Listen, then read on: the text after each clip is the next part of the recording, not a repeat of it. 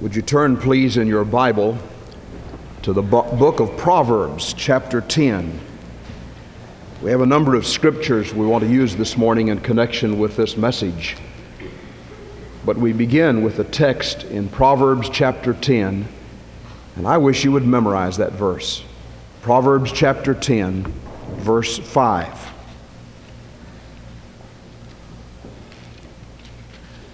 May we bow together in prayer, please.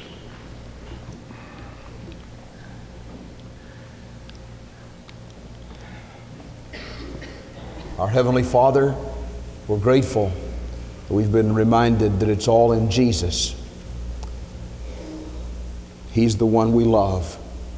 We pray that the people this morning will hear beyond the preacher, they'll hear the word of Jesus speaking to a thirsty soul.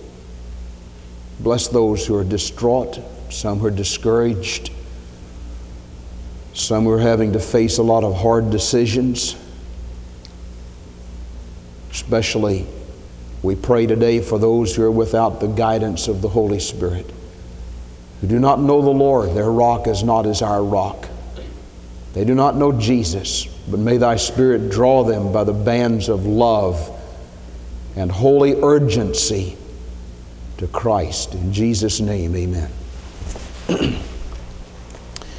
In Proverbs 10, verse 5, he that gathereth in summer is a wise son, but he that sleepeth in harvest is a son that causeth shame. Would you read that with me? Proverbs 10 5. He that gathereth in summer is a wise son but he that sleepeth in harvest is a son that causeth shame.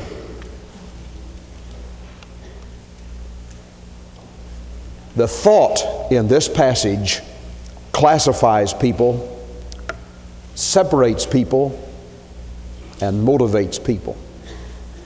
You think of it. We are entering the summer months. In a very real sense, this is the first Sunday of summer, though we're still in the spring. June, July, and August are summer months. To the farmer, they're very, very important months. By this time, if the rains will let up, farmers may be in good shape and have all the crops ready for an early harvest. These summer months are exceedingly important the word gathereth there doesn't not necessarily re- refer to going out in the fields and gathering the harvest, but it refers to preparing things in such a way, the Hebrew word that is used, preparing things in such a way that there can be something to gather when the harvest comes. And so the next thought is in line with that same. This is a Hebrew parallelism. He that gathereth in summer is a wise son. He that sleepeth in the harvest is a son that causeth shame. And in a very real sense, they both mean the same thing. It's two ways of saying the same thing. And these words have a spiritual lesson to our hearts. They classify people, they separate people, they motivate people. First of all, this passage classifies people. There are many classifications in the world today. We live with it the lazy and the industrious, the loafer and the worker, the dedicated and the do nothings, the do muchers and the do littlers, the daring and the deadheads, the haves and the have nots, the capitalist and the communist, the prudent and the procrastinator, the saint and the sinner, the saved and the lost, the sanctified and the satisfied, the soul winner and the shirker, he that gathereth and he that sleepeth. What is there to gather? Well, immediately the farmer thinks of the crops and the corn and the wheat. And anybody here who has ever had an experience with any kind of garden knows that there's a time you have to plant. You have to water those plants literally with your tears if you're going to have anything, any result. I don't mean necessarily you go out there and cry over them, so sometimes you may feel like doing that. But you give them the very best you have. You pour your very life into it if you're going to have anything come up. A few weeks ago, I was just out visiting some of our folks, and they were telling me about some tomato plants they'd put out. I hope they remember that I like tomatoes when they come ripe. And that's the time when you put out the when you put out all those cucumbers and all those beans and all those all those things you put out that people like to eat. And you go out in the farm and you see all of the things that are put out on the farm and eventually there's going to be a harvest. But if the farmer and the gardener does not invest some time out there in the field, some of his love and some of his energy and some of his talents and some of the very woof and puff of his life, he's not going to get any harvest. That's what this is all talking about. Now, there are many things that we need to gather in life. We need to gather some friends along the way. But we have to invest. He that would be, have friends must be friendly. We want to gather some knowledge along the way, but in order to gather knowledge, we have to invest some time to study. We want to gather some understanding along the way. In order to gather understanding, it takes a heap of living. People are, I guess maybe some people are born with more of a prone toward understanding than others, but all of us can work on building an understanding personality so that we don't bump into people like that, but our lives go like that with one another. And we have a spirit of understanding and love. And we don't have to punch each other out in order to get along. We can understand what we're like what we're made of. I'm so glad the Bible tells us God remembers that we're dust. He remembers our frame. And like a father pitieth his children, so the Lord pitieth them that fear him. The Bible also tells us that there's something far more important to gather along life. That is the preciousness of souls. In Proverbs 11:30, the fruit of the righteous is a tree of life, and he that winneth souls is wise. And in Daniel 12:3, they that be wise shall shine as the brightness of the firmament, and they that turn many to righteousness as the stars forever and ever. And in 1 Corinthians 15:34, awake to righteousness and sin not, for some have not the knowledge of truth. I speak this to your shame. And in Romans chapter 10, how shall they call on him in whom they have not believed? And how shall they believe in him of whom they have not heard? And how shall they hear without a preacher? And how shall they preach except they be sent? As it is written, How beautiful are the feet of them that preach the gospel of peace, that bring good tidings of good things. But they've not all obeyed the gospel, for Isaiah said, Lord, who hath believed our report? So then faith cometh by hearing, and hearing by the word of God.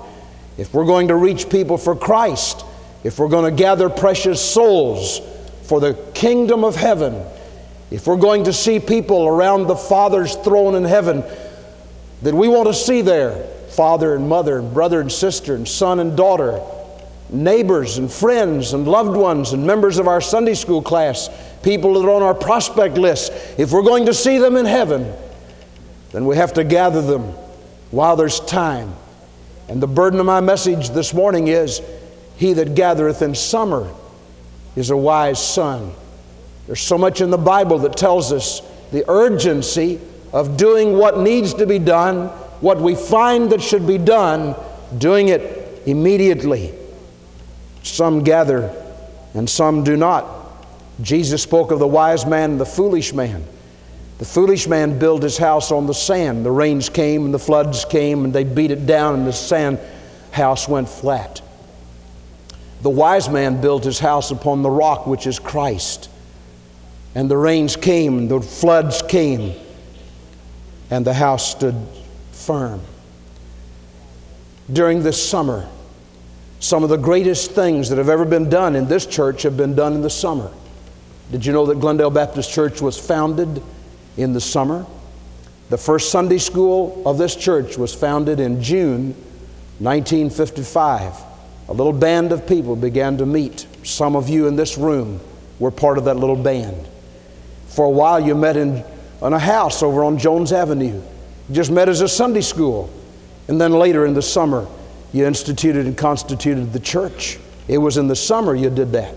It was also in the summer of 1956 that it was determined that they would buy this piece of property this church is on. And it was then that ground was broken for the construction of that first unit of building, which was occupied in January of 1957. It was in the summer of 1958 that a committee determined to build the flat roof building, which was an, a temporary auditorium. And work began, and that water main was burst right in the summer. 1958. It was occupied in 1959. It was in the summer of 1961 that a committee determined that we needed to build this tabernacle auditorium. And the church voted in the summer to go into this important, expensive venture of faith. It was later in the summer of 1971, 10 years later, the church voted to build that children's wing.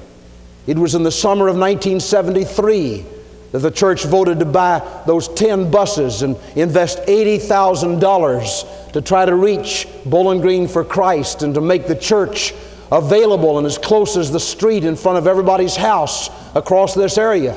Some of the great things that have ever been accomplished have been accomplished during summer months. I can think of souls that have been saved during the summer. I gave my heart to Jesus Christ in August in the summer months. I was called to preach and surrendered to preach in August. I was ordained to preach in August. A lot of you have had your lives changed and transformed during the summer. And the burden of what I want to lay on our hearts is that during these next months, June, July, and August, we dare not think that we're just on vacation. This is playtime. It's a time to do nothing, twiddle our thumbs, just take it easy until the fall. There, will, there are some people who will not be around in the fall. There's some folks who we need to reach for God who cannot be reached after August, after the fall or the winter comes. They'll not be here. What we must do, we must do quickly. And I want to challenge us to make this the greatest summer we've ever experienced in planning, in prayer, in concern, in compassion, in outreach, in making some goals that will be long reaching for the years to come if the Lord should tarry even into the 21st century. Now, the second thing that I see in this passage, not only does this passage, does this passage classify but this passage separates or divides people. Look in Proverbs chapter 6, verse 8 for a moment, if you will. This is not a very complimentary verse. it says, Go to the ant, thou sluggard, consider her ways and be wise. While having no guide or overseer or ruler, provideth her food in the summer and gathereth her food in the harvest. We learn a lesson from the ants. Now, nobody likes ants in your kitchen. I don't even like ants out in the camp. I like to get rid of them, stamp on all of them. I guess I'm a murderer, an ant murderer, bug murderer, snake murderer. I don't like them. But God put them there for some purpose, and they're all right if I just don't get around them. But we're told here to learn a lesson from the ants. Go to the ant, thou sluggard, Consider her ways. What are her ways that we should be wise? She's a busy person. The ants do not loaf. They never loaf. You never see an ant sitting around taking a sun bath. You never see an ant take almost all of her clothes off and lie around on some chair or go to some sauna bath place somewhere so she can get suntan. You say, Preacher, you're meddling. I'm not meddling. If the Holy Spirit applies that and bothers you with it, let Him do it. You never see an ant loaf around and do nothing. They're busy people doing things that are in that are getting ready for the harvest, getting ready for the urgency ahead.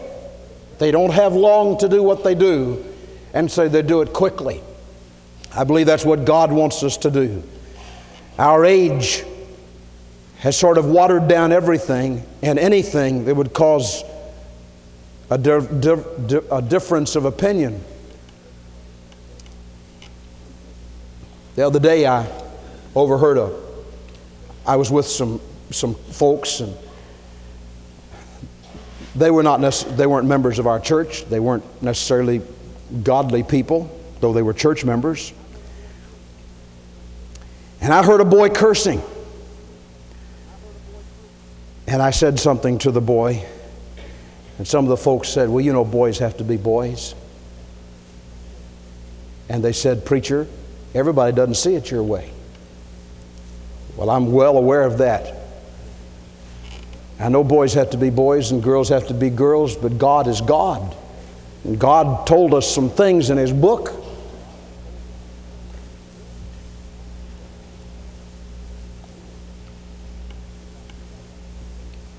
I want to feel, I feel like I should say this. It won't be popular, you won't like it, but I'll say it anyway.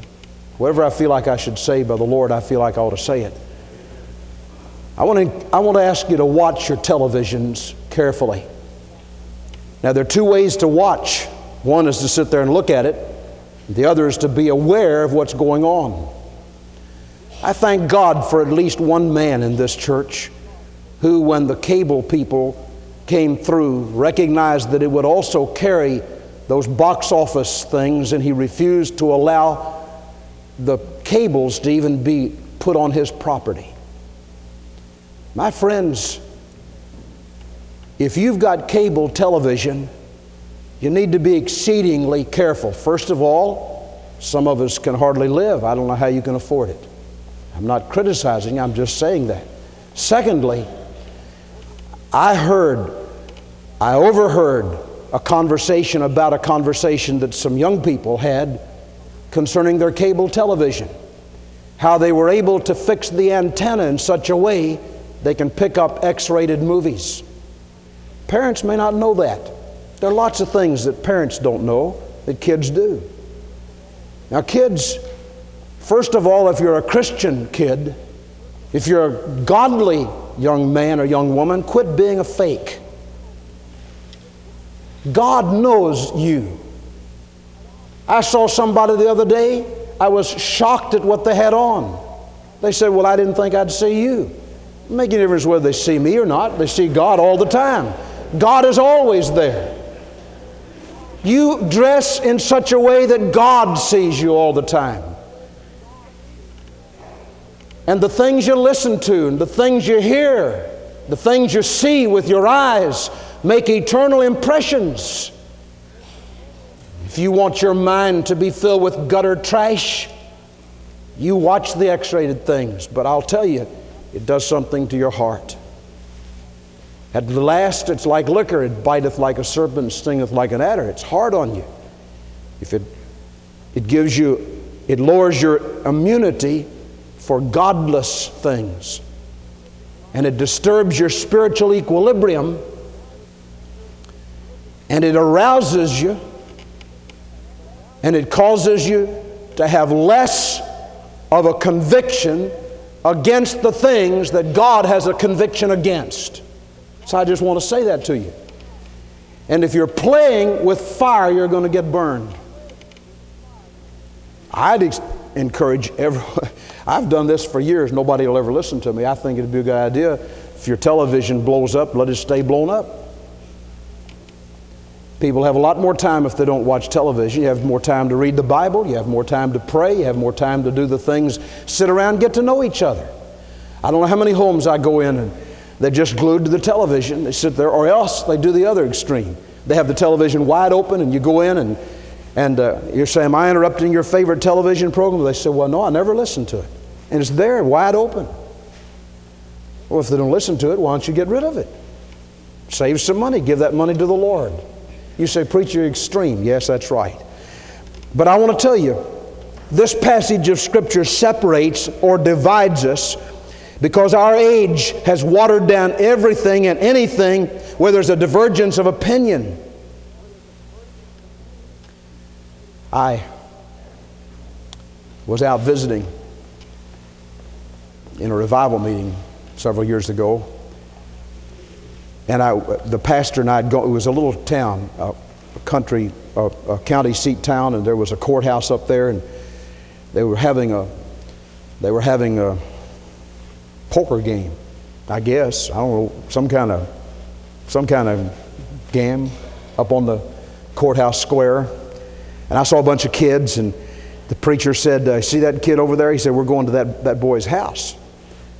And he was down there playing cards with the others. And so we went down to this house and uh, went in. And uh, I just, to get acquainted, I said, uh, Do you have any children? And uh, the lady said, Well, yes, we have a son. I said, Where's your son? Well, he's up there at the courthouse riding his bicycle around. And he's up there at the courthouse uh, with the others. I said, You know what he's doing? Well, he said, uh, She said, they're, they're up there. They go up there every day and they play some kind of game on the courthouse square. She said, I'd a lot rather him be there than just out riding his bicycle around the streets. The boy was up there shooting craps. And the mother didn't care. Now, that's the kind of attitude people have. Folks, let me encourage us to be careful where our kids are. The pool halls and the game rooms aren't such nice places in this city. And I don't know how aware you are of what goes on at most of them. All of us know what the old pool halls were, where they were just gambling places and where they cussed and swore, and usually ladies were not in there, and the guys just said whatever they wanted to say. It's a little bit changed. Women are in there too, but they still say whatever they want to say. And now they have prettier game rooms. They're next door to minute markets. And they all dressed up with pretty lights, and it sounds nice, and it's all got this, this modern touch to it. It's the same old thing. You allow your kids in there, you're going to come up with some heartaches and hurts and problems. I want to encourage you to be very, very cautious what you do, what you, how you allow your kids, what you allow them to do. This passage separates. It is not easy to put people to the task. But let's look at the scripture. The thing we want to do is what God's word says to do. He that gathereth in summer is a wise son. This passage differentiates or separates people I want us to look for just a few moments at the word Christian in the Bible. In Acts chapter 11, verse 26, and when he had found them, he brought him to Antioch, and it came to pass that for a whole year they assembled themselves with the church and taught much people.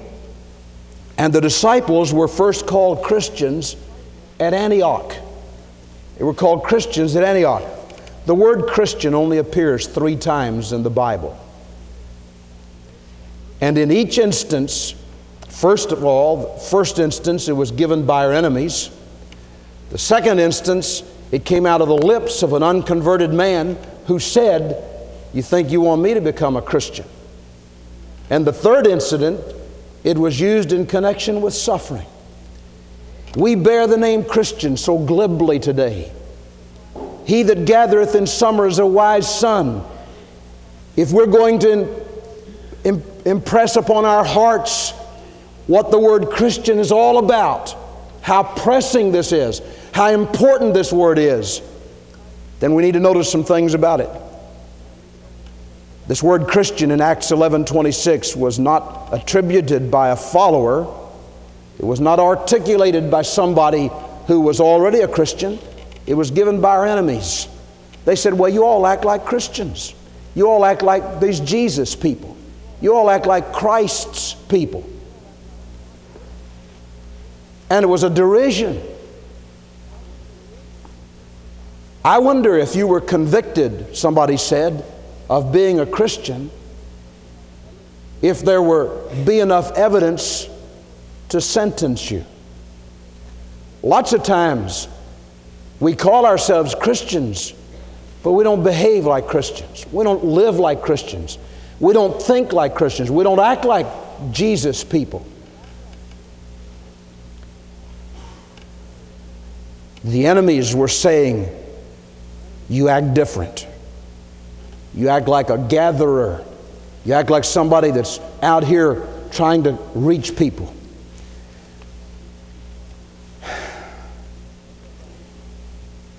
Glendale Baptist Church has taken a lot of black eyes.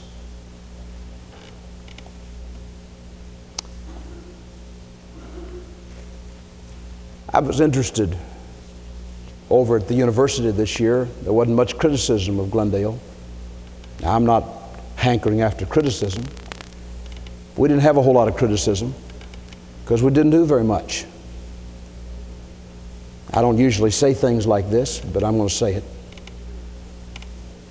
In the years when Glendale Church reaches out, knocks on doors, goes place to place, and rubs against the grain, you're going to hear some criticism, but you'll see some people saved.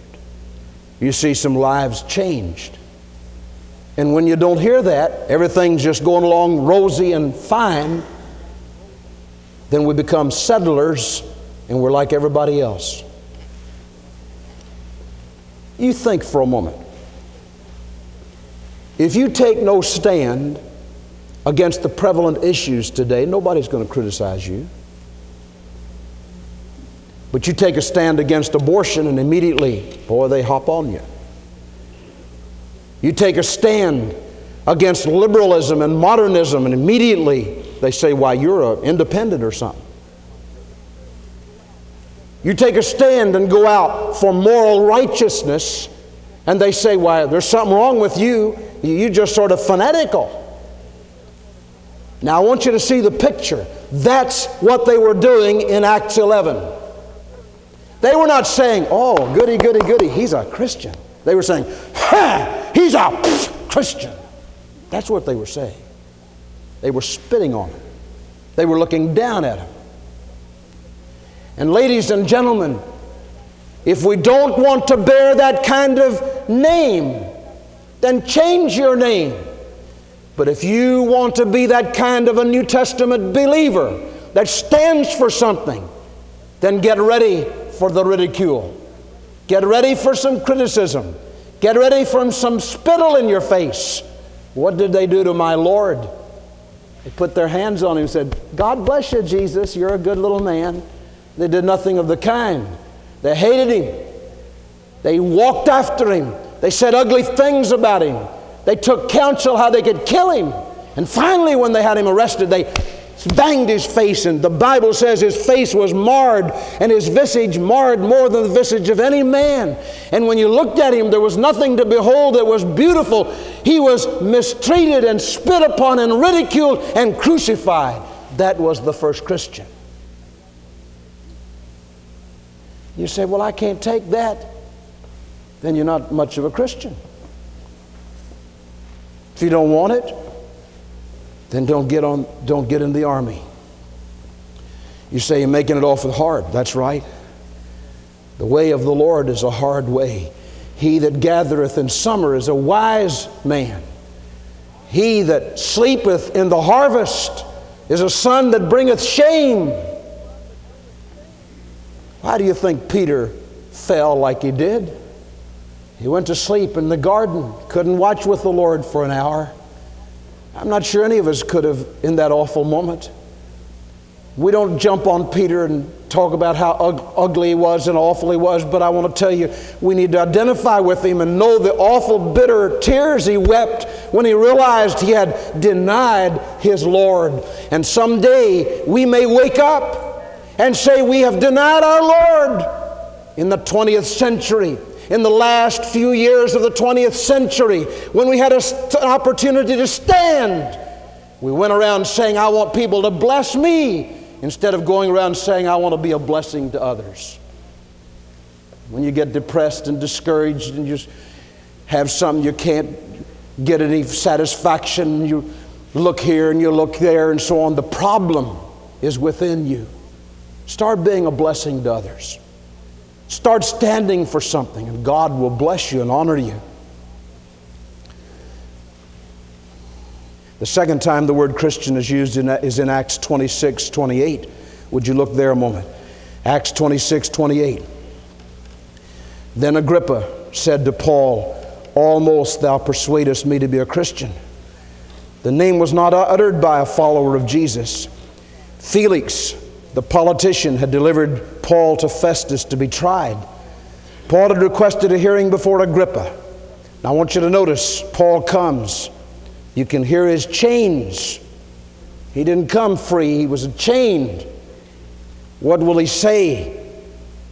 Will he cringe? Would he say, Oh, please, Agrippa, free me, will you? I didn't mean to be so mean. No. Paul comes with his flagrant testimony, takes his stand for God, and with such persuasion, such earnestness of heart, he begins to tell Agrippa about Jesus. And Agrippa stops him and says, Wait a minute. Do you think with those words you're going to persuade me to be a Christian? Our English translation says, Almost thou persuadest me to be a Christian.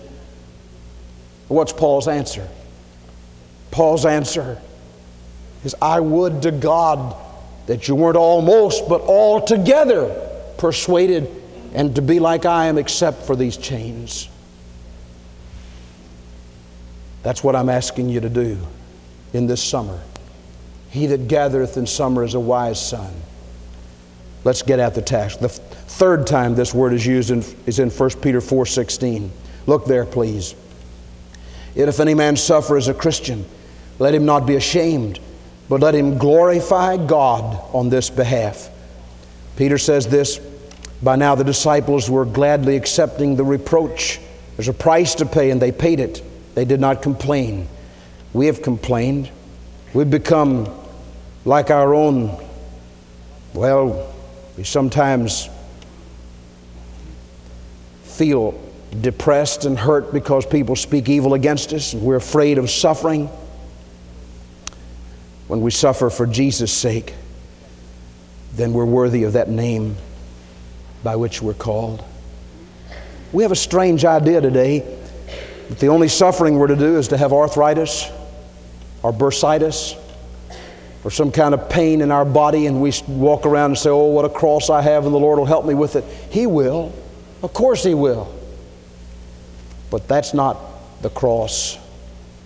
The cross that Christ wants us to bear is something we willingly take up. Cross of service, the cross of being a Sunday school teacher, the cross of being a choir member, the cross of being a soul winner, the cross of being a tither, the cross of working and serving in the vineyard of the Lord, the cross of going on that Mexican mission, the Texas mission, the Ohio mission, the cross of holding the line here at home, the cross of voluntary service. That's what the cross is. It's a service cross. Jesus said, If any man will come after me, let him deny himself and take up his cross and follow me.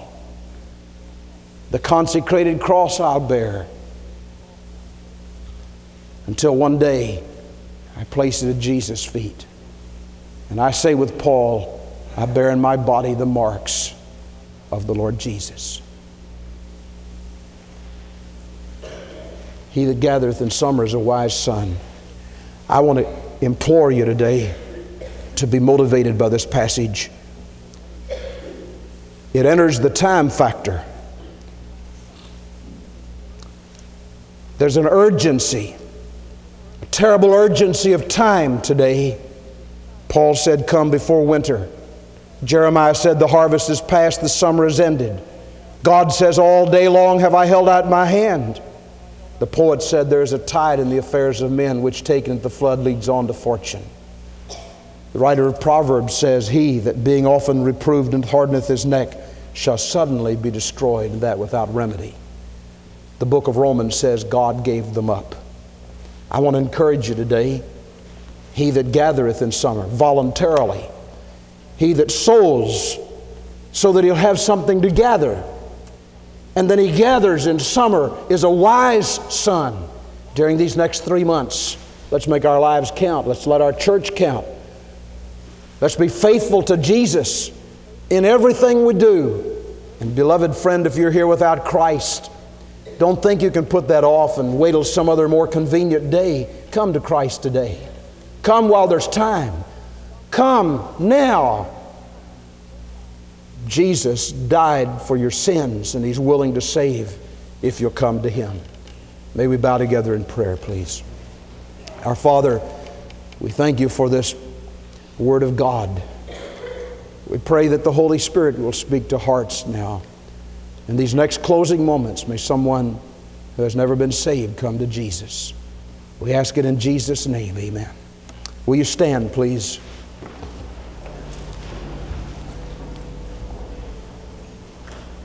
We're going to sing Out of my bondage, sorrow, and night, Jesus, I come to thee.